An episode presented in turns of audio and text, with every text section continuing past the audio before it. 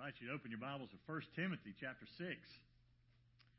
1 Timothy chapter 6. The title of the message is The Battle. I moved here in the spring of 2001 and moved here ahead of my family as they were finishing school and selling the house and that sort of thing. I was already here and um, went to dinners a couple of times a week with the family, Don and Debbie Randall, who Don's a trustee at the chapel now. They had moved down here ahead of us. I knew him from North Carolina. TV just made noise. That's all right. Uh, did y'all hear that? Good. I thought maybe I was going crazy. We're having another battle. Did you hear what? Thanks God. So I'd go to dinner with the Randalls occasionally, a couple times a week, and I, I remember one time asking Don, I said, "Well, how's business?" And he kind of just kind of kicked back in his chair a little bit, and I knew something important was coming. I knew this was going to be a truth bomb was about to get laid on me. He said, You know what? No matter what business you're in, it's a battle. I said, Let me write that down. Let me get a piece of paper and a pen. And I wrote that down. And it's true. No matter what business you're in, there's times it's a battle. Anybody feel like you, you don't have to raise your hand, but if you fought a battle this week, anybody feel like maybe at work or family or relationships or you've just battled a little bit? Well, more important than that is if you're a child of God, you're in a spiritual battle. And I think what's scary sometimes is some people are in a battle and don't know it. I had a man that I respect told me one time, he said, My wife and I have never had a fight. I thought, that sounds great because they've been married a long time until I spent a little more time around him and realized you've had fights, you just didn't know it. and so if you're a Christian, you're going to be in the battle. There's going to be times that we encounter the enemy and he's real. In fact, he's very powerful. He's more powerful than you are, and yet we're more powerful with Christ. And so this morning we're looking at the battle, and the last thing I want you to see at the end is the majesty of the God that we serve. So don't dwell too much on the enemy and the battle, but we got to start there. So Paul writes Timothy. You know, when, when Paul wrote First Timothy, he didn't know there was going to be a Second Timothy. And so, toward the end of chapter 6, this is kind of the culmination. This is the final thing that he's about to say. And so he wants to talk to Timothy about the battle. And I want you to know we, we have a real battle. I had a call from a youth pastor one time that said, I want you to come over and help me with one of my students. I, I want to pray over him because I'm afraid that, that he's being influenced too much by the enemy. And he, he even thought he might be demon possessed. I went over and, and prayed with this guy, and I said, I want to quote a scripture for you that often gets misquoted. And the scripture is James 4 7. And as soon as I said James 4 7, the youth pastor quoted James 4 7, except he missed the important part of James 4 7. He quoted and said, Resist the devil and he'll flee from you. Anybody ever heard that verse? There's four very important words that, before that in James 4 7. And a lot of people skip that. I've seen it on signs driving down the beach. I about want to swerve off and get over and say, Submit therefore to God. Resist the devil and he'll flee from you. You can't resist the devil if you haven't submitted therefore to God. So when Paul writes to Timothy and says, Timothy, we're in a battle. And so he's got three words for him. That one is to, to pursue, the other is to fight, and the last he gives them, them him a challenge. So let's look at that. Let me read the passage for us this morning. 1 Timothy 6, beginning in verse 11. But flee from these things, you man of God, and pursue righteousness, godliness, faith, love, perseverance, and gentleness Fight the good fight of faith. Take hold of the eternal life to which you were called. And you made the good confession in the presence of many witnesses. I charge you in the presence of God, who gives life to all things, and of Christ Jesus, who testified the good confession before Pontius Pilate, that you keep the commandment without stain or reproach until the appearing of our Lord Jesus Christ, which he will bring about at the proper time. He who is the blessed and only sovereign, the King of kings and Lord of lords, who alone possesses immortality and dwells in unapproachable light, whom no man has seen or can see. To him be honor and eternal dominion. Amen. So Paul says to Timothy, Timothy, flee from these things. To flee, it's an intentional act. It literally means to run away or to vanish, become a fugitive. And it's present tense which shows continuing action. So not only is Paul saying to Timothy, there's some things you need to avoid. There's some things you need to shun. You need to quit playing with, run away from them. Men and women, I'm saying the same thing to us. There's some things that were part of our life before Christ. There's things that are part of the culture we live in that we need to run away from. We need to shun. We need to vanish. So what am I saying to you? I'm saying flee from anything that pulls you away from God. Now, what are these things? He's been talking in this passage about some things, and the last thing he says right before verse 11 is verse 10. He says, For the love of money is the root of all sorts of evil. You ever heard that before? I've heard people say money's the root of all evil. No, money's not the root of all evil. The love of money is the root of all evil. And some, by longing for it, have wandered away from the faith and pierced themselves with many griefs. So Paul says to Timothy, Timothy, flee these things. It's what he's talking about in the passage before that. One of them is just an unnatural love for money. That that becomes the thing you pursue, the stuff of this world. So Paul says, flee from that. The other things that Paul says to flee from are sexual sins, idolatry, and here, the love of money. How can we flee from stuff? Well, one, we got to be smart enough to see it coming. One of my favorite letters or books is James, written by James. James says in there, James 1.13, Let no one say when he's tempted, I'm being tempted by God. For God cannot be tempted by evil, and he himself will not cannot tempt anyone. Listen to verse 14. This is where it gets pivotal and important. But each one is tempted when he is carried away and enticed by his own lust. Then, when lust has conceived, it gives birth to sin, and when sin is accomplished, it brings forth death. What's James saying? James saying you ought to see it coming we sin, the beginning of sin is, is we're carried away. Instead of pursuing God, we're going to get to the word pursuit in a minute. Instead of pursuing God, we're still fleeing and we're still pursuing the things of this world. And he said that's when sin happens. Each one is tempted when he is carried away and enticed by his own lust. That's where we stop. The temptation. Is it a sin to be tempted? Okay, nobody's shaking their head. It's not a sin to be tempted. How do we know that? Because the Bible says Jesus was tempted in every way that you are, yet without sin. So what James is teaching is we're tempted when we're carried away by our evil lust and our eyes are taken off of Christ. And if we don't stop it there, a birth happens, and that birth leads to sin. So Paul's saying to Timothy, Timothy, here's how you live, young man, in the faith. Flee from anything that keeps you from following God. And then pursue. So I titled this section really Pursue. Here's what you're to pursue. Don't focus on what you're fleeing away from. Focus on what you are pursuing. You're pursuing God, and to pursue God means you turn your back on the stuff of this world. So Paul says, Timothy, pursue. Run towards. Why do we need to be taught to pursue these six things that Paul's about to say to Timothy? It's because none of them come naturally. The Bible doesn't say ignore the devil and he'll flee from you. It says, Submit therefore to God, resist the devil, and he'll flee from you. So part of resisting the devil is to flee from those things and pursue the things that Paul's about to unpack for Timothy. First thing is righteousness. Timothy, pursue righteousness. That goes against the grain of the world. That's not what's going to come natural. And yet, righteousness is justification before God. It's right thinking that lives to holy behavior. And it's really kind of an inward, or excuse me, it's, it's outward behavior righteousness. Pursue righteousness. Pursue godliness. This is more internal. This is where we want to be more like God. One of the things that God began in your life when you trusted Christ as your Lord and Savior is He's conforming you to the image of His Son. You ought to be looking more and more and more like Jesus and less and less and less like the things of the world.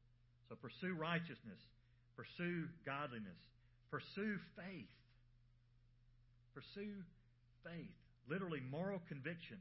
Faith is confidently trusting in God for everything. Hebrews 11.1 says, Faith is the substance of things hoped for, the evidence of things not seen. I talked about faith a little bit last week, so I'm not going to dwell on it. But faith, a lot of times, not by what you see. One of the best pictures of faith I ever saw happened in the Walmart parking lot off 544. A lady walked out of a restaurant. There's a place there now that's a restaurant with something different then, but it's right away from Walmart in that same shopping center. And I noticed when she got to the edge of the sidewalk, she was visually impaired. I could tell she couldn't see. But she was by herself, and she walked right to the edge, and there's cars coming in either direction, and I'm on the other side of the cars thinking, I got to get over and stop this lady from stepping out into traffic. And I couldn't get to her because cars are coming. About that time, two women walked out. They had paid the bill, obviously, at the restaurant, walked out. One of them grabbed one arm, one of them grabbed the other arm, and this lady stepped out without even thinking about it and crossed safely. And I thought, wow, God, that's faith. She didn't cross into traffic until somebody was holding on to her that she knew and trusted. She had known these ladies. They'd never sailed me off the edge of the earth yet. And so I'm going to step out and know that they're looking out for me because I can't look out for myself. That's what faith is. Faith is the substance of things hoped for, the evidence or conviction of things not seen. The longer you walk with Christ, the more your Christian life is going to be about faith and not just what you see. And it's not blind faith because you know God. You may not see what's around the next corner, but God does, and so you step out in faith knowing He's the one holding you. So Paul says to Timothy, Timothy, pursue faith. Also pursue love. This is that Greek word agape. It's not a feeling, it's a choice, it's a decision. God loved us first. We're also to love God and others. When Jesus was asked, What's the greatest commandment? He gave him two, really. He said, Love the Lord your God with all your heart, soul, strength, might, and love your neighbor as yourself. You know what? If we do those two things, the rest of the commandments will take care of themselves. So Paul says to Timothy, Timothy, pursue love. Have you ever thought just how much God loves you? Here's the thing that blows me away. God knows me better than anybody. So he knows the bad stuff as well as the good stuff, and he still loves me. Isn't that good news? Romans 5 8 said God demonstrated his love toward us in that while we were yet sinners, Christ died for us what that means is, even when I was walking away from God, I wasn't pursuing the things Timothy is being encouraged by Paul to pursue. I was still messed up with the world. And yet God loved me that much. So for Timothy to pursue love, we need to pursue the same kind of love that God has for us. And then he says, Timothy, pursue perseverance. This is that cheerful endurance. Fact, the word literally means to remain under. There's some places that God puts us that we're to persevere there, not run away from. Pursue perseverance. It enables you to stick to what God's called you to without having to count the cost because you know God. So, Timothy, pursue perseverance. And then pursue gentleness. Now, this is an odd word because in a minute he's about to tell him to fight the good fight of faith. How are you going to do that if you're being gentle? In fact, the word gentle used here is a different word that's normally used in the New Testament. The word gentle is used other places, but this word kind of sticks out. It, it literally means to be mild or humble. Pursue righteousness, godliness, faith, love, perseverance, gentleness. That's, that affects how we treat other people. I'm one of those that I thought, there's nothing about my life that's gentle. You know, my wife has things that when we wash them in the washer, you wash them on the gentle cycle, and you use detergent like Woolite. There's not a thing in my wardrobe that needs Woolite. I need I need a detergent that's going to get in there and fight for me. I need Borax Mule Power detergent. Some of you never heard of that, but that used to be a detergent. I don't even know if they make it anymore, but Borax Mule Power. When you're a guy walking through the aisles, like, yeah, I want that. God calls us to be gentle. And so Timothy, Paul tells Timothy, pursue gentleness, Timothy. Now, what was Timothy doing for a living? He was a preacher. And Paul tells him to fight the good fight in just a minute, but in the way he fights is to be gentle, humble.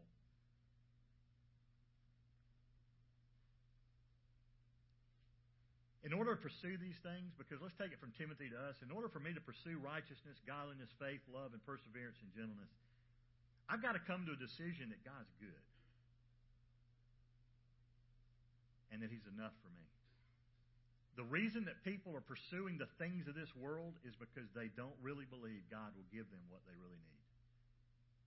And they think somehow I'll be satisfied by the stuff Paul's told me to flee from.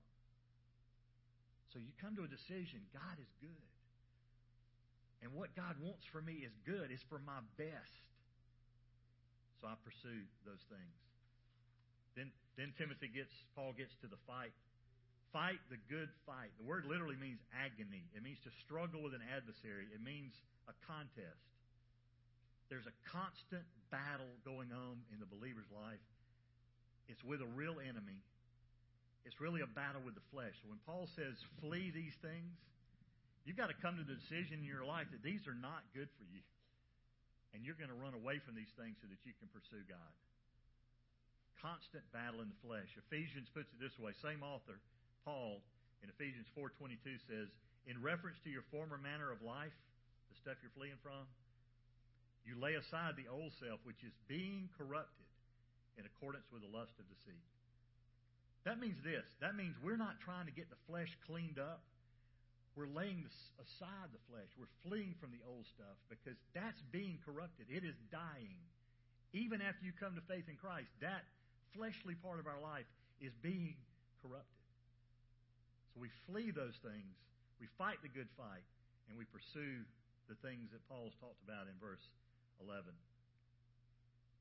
So we fight the good fight. I don't know about you, but I, I, everybody make a fist because it's going to make sense here in just a minute.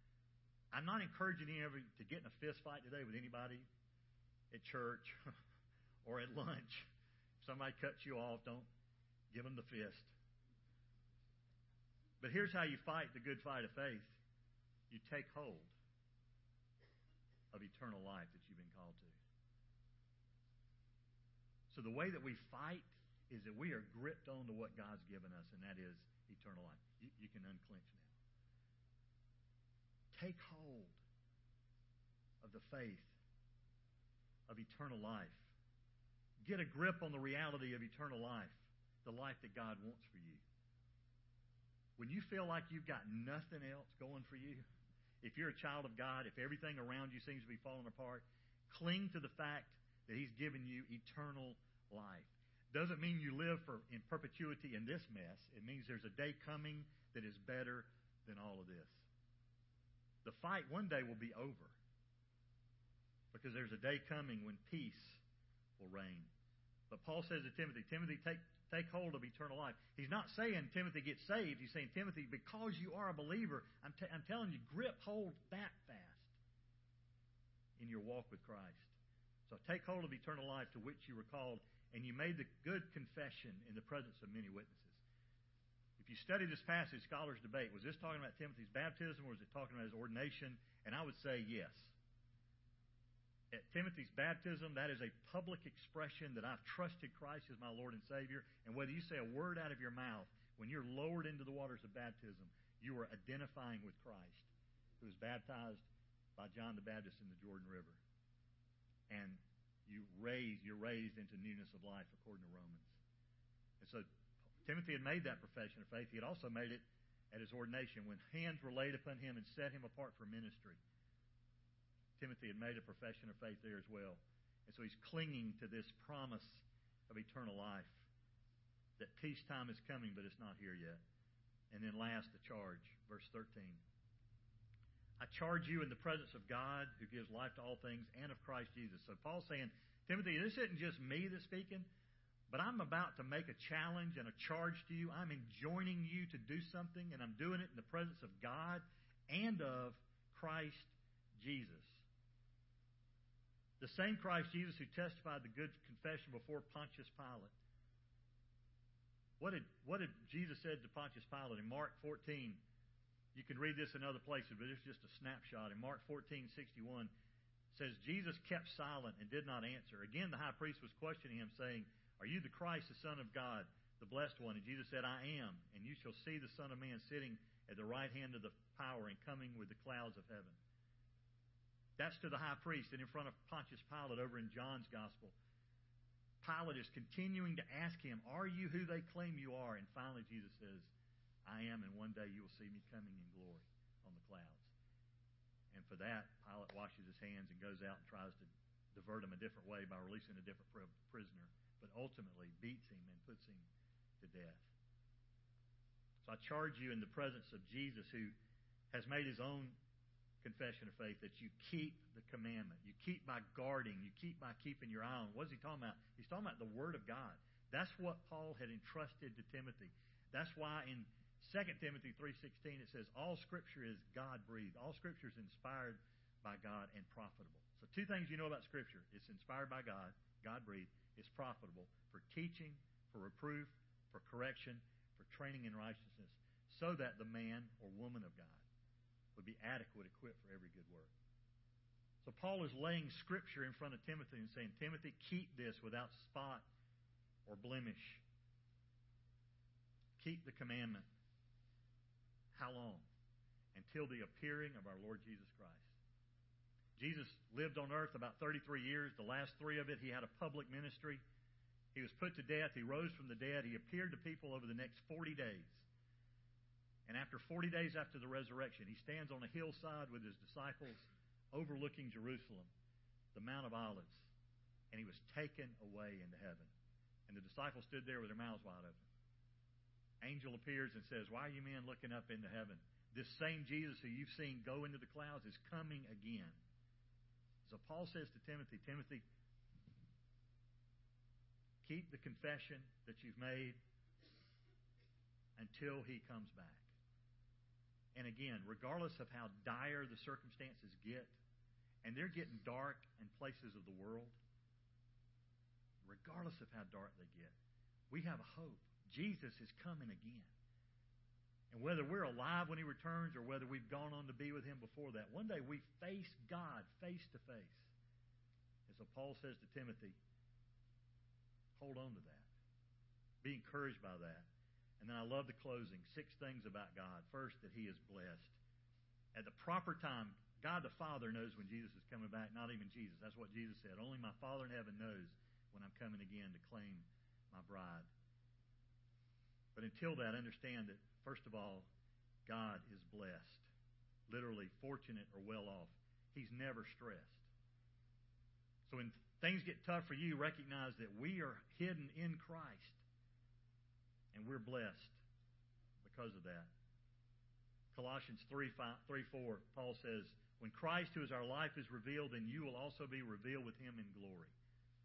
That's what we have to look forward to. He's blessed He's also the only sovereign. Literally, remaining or sole ruler. He's, his rule is universal over everything else, and it doesn't describe anyone else. There's nobody else on earth ever before him or after him that can claim to be sovereign. And that encourages me to know that God is sovereign, that nothing slips through his fingers without it being his will. That's the sovereign God that is our God. He's the King of kings. Paul lived under a king. You and I typically have not. There are kings on earth. But Paul is saying by saying King of Kings, he's, he's the ruler over the rulers. And he's the Lord of Lords. He's the supreme in authority over some who would consider themselves supreme. And he alone possesses immortality. God has always been, God always will be. Romans considered their emperors to be the same way. Here's the problem every one of their emperors were, was born, they didn't pre exist, and every one of their emperors died. That is not true of God. He has always existed. He alone possesses immortality, and he dwells in unapproachable light. I want that. I want you to think about that for a minute. Paul is saying this God that we serve, this God that we worship, dwells in unapproachable I was speaking at Baylor University a few years ago, a lot of years ago now, probably 20 years ago, and there were a group of us on the stage, and we were answering questions. I don't know, a thousand or so students there were able to ask questions this one afternoon, and one girl asked the question, "Why don't we see God today?" That's a great question. Several of us kind of stammered by answering our question. We were saying things like, well, you do see God. You see God in nature. You see God in other people. You see God through His Word. That really wasn't a good answer. Until one guy spoke up. His name's Louis Giglio. Spoke up, and here's what he said. If God showed up right now in this hall at Baylor University, we wouldn't live to tell about it. There would be a massive power outage all over this area of Texas. Because that's how powerful God is. He lives and dwells in unapproachable light and we can't see him yet. And yet he's revealed himself. He dwells in unapproachable life, and yet he dwe- he's revealed himself how? Through Jesus, through his word, Romans even says even nature declares the glory and the wonder of God, so you can't claim that you don't know Him. But that's God. In fact, if you read Revelation, it talks about in Revelation, once we get to heaven, we're not going to need the sun or the stars or the moon because God is the light. And apparently by that time, it's not unapproachable anymore. We'll be able to deal with it with our new eyesight. But that is God, whom no man has seen or can see without him revealing himself. And he closes this section by saying, To him be honor and eternal dominion. Amen. I want to close with just an application. Why, why did Timothy need to be encouraged this way by Paul? Well, if reading 1st and 2nd Timothy has told me this. First of all, Timothy, we talked about this last week. Timothy felt like I'm being looked down on because I'm young. Timothy may have been quite old, actually, when that was written, but there were older leaders in the church that looked down on him as new. Timothy also battled with his own sins of youth. Paul had to tell Timothy, Timothy, flee from youthful lust. At times he was discouraged. At times he was timid. And at times he was tempted to abandon the mission. That's why Paul had to encourage Timothy this way. So why are we reading this? Because we would say the same things.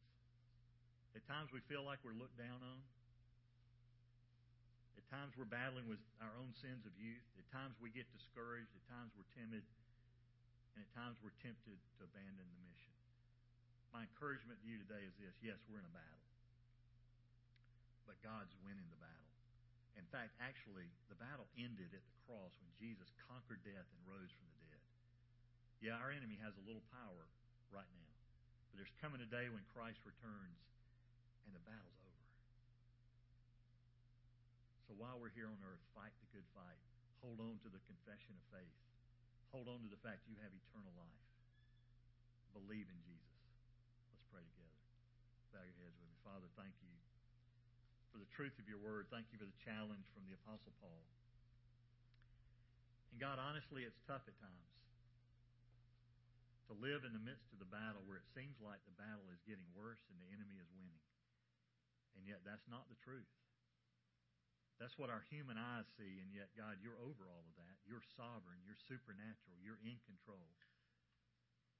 And so, God, restore our hope today, first of all, as child, children of God. If we know you, if we've trusted you as our Lord and Savior, we can cling to eternal life because you promised to never leave us or forsake us. We can also look forward to the future and hope of one day being reunited with Christ because you're coming again. And God, what that means is if there's someone here that doesn't know you, today needs to be the day of their salvation. Will they come before a holy God and say, I recognize I need a Savior because without Christ, I'm a sinner. And apart from Him, I can do nothing.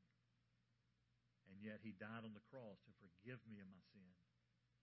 And so today I ask you to come into my life, to forgive me, to be my Lord and Savior. Give me that hope of eternal life and to one day see Jesus face to face and spend eternity with Him in heaven. Encourage us with that hope, Father, in Christ's name.